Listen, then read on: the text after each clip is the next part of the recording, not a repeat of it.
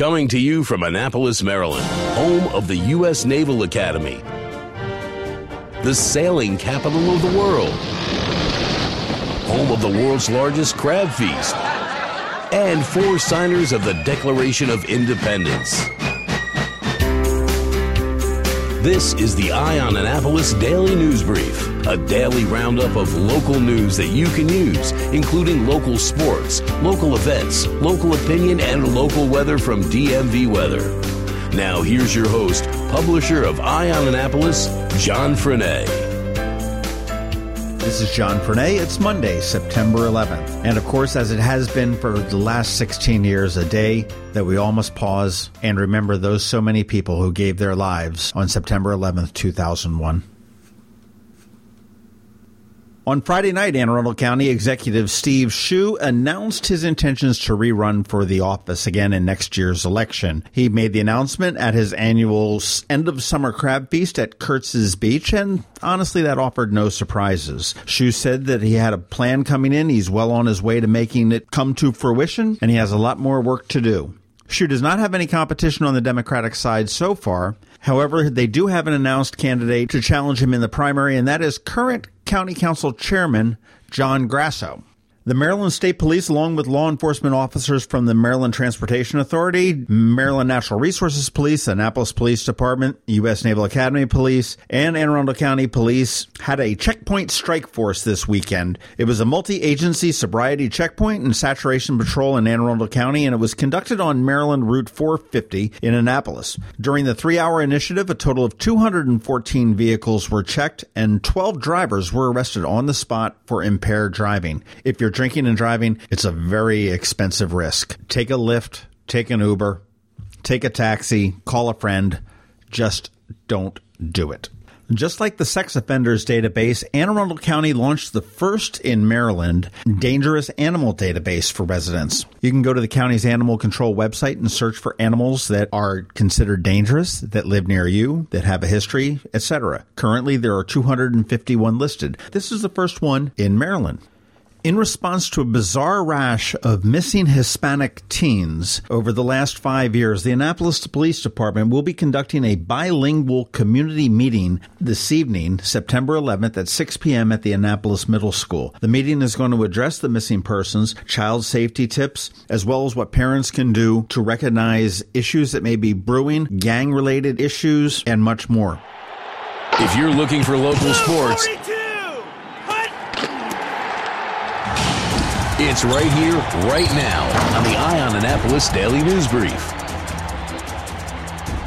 The local sports story of the weekend was certainly Navy's defeat of the Tulane Green Tide 23 to 21 in what can only be called one of the sloppiest games Navy has played in a long time. But hey, I guess a win is a win no matter which way you look at it. And the midshipmen are now 2 0 heading into a bye week, but they are going to have to pull it together before Cincinnati comes into Annapolis on the 23rd. In high school football action, Friendly defeated Southern 28 to 21. Chesapeake took Severna Park 28 to 14. Meade trounced Arundel 47 to 26, Aberdeen 41, Northeast 28, Old Mill 35, Annapolis 8, Broadneck defeated North County 38 to 14, South River came out on top of Glen Burnie 35 to 21, and in private school action, Landon 34, St. Mary's 24. In professional sports, Carson Wentz threw for 307 yards and two touchdowns as the second year quarterback guided the Philadelphia Eagles to a 30 17 victory over the Washington Redskins. Baltimore's rebuilt defense picked off Andy Dalton four times and forced him to fumble Sunday, making it easy for Flacco in his return from a back injury as the Ravens pulled away to a 20 0 victory over the Bengals. And I believe this is the first shutout victory since 2009. The Nationals accomplished the inevitable on Sunday, clinching the NL East with with, get this, 19 games still left to play. Entering the day with a magic number of two, Washington had to beat the Philadelphia Phillies. That's a piece of cake, but also needed the second place Marlins to lose, which they did. Just up the road in Baltimore, the Orioles lost to the Indians last night, and their wild card hopes are diminishing by the minute.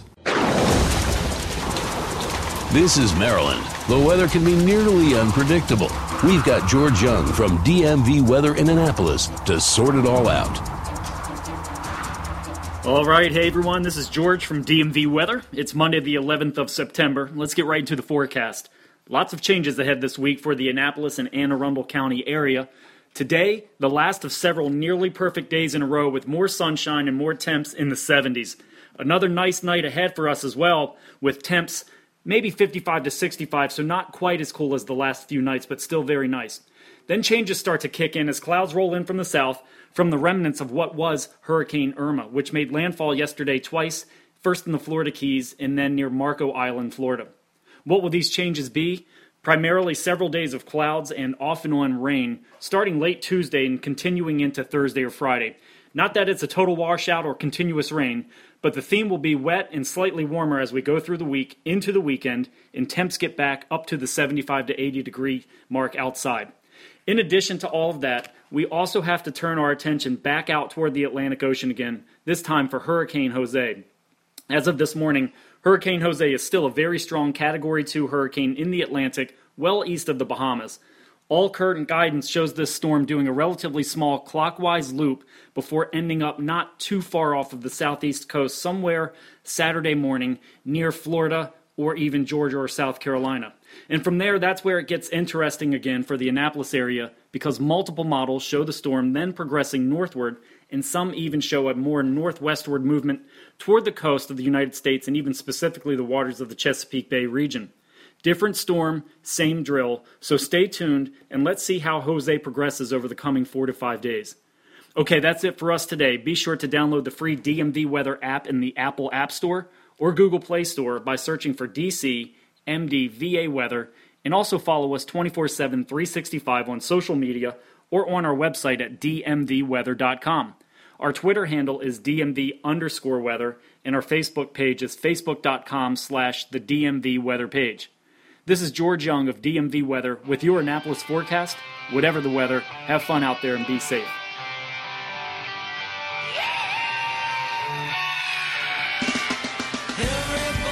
The Eye on Annapolis Daily is possible in part because of the generous support of Rams Head on stage. Rams Head likes to say that every seat is less than 48 feet from the stage. I prefer to put it a different way. The crappiest seat is only 48 feet from the stage. But Rams Head brings more than 400 concerts a year to the area, and this week has a great lineup. I dare you not to tap your toes when Big Bad Voodoo Daddy returns on Thursday the 14th. On Saturday and Sunday, in two matinees each day, you can check out the local young talent of the two area schools of rock. The BoDeans are coming back to Annapolis on Sunday the 17th, and on Monday, the AMFM In the Vein of series continues with Bruce Springsteen. Not familiar with these shows? You need to be. 20 or so local bands come up and do a Springsteen cover, easy enough, and then they do an original in the vein of Bruce Springsteen. Get it? Tickets are available for all of these shows. You can get yours at ramsheadonstage.com, or if you want to go old school, head on down to their box office. Rams Head's located in the heart of beautiful downtown Annapolis at 33 West Street. For a guaranteed great night out on the town, ramsheadonstage.com.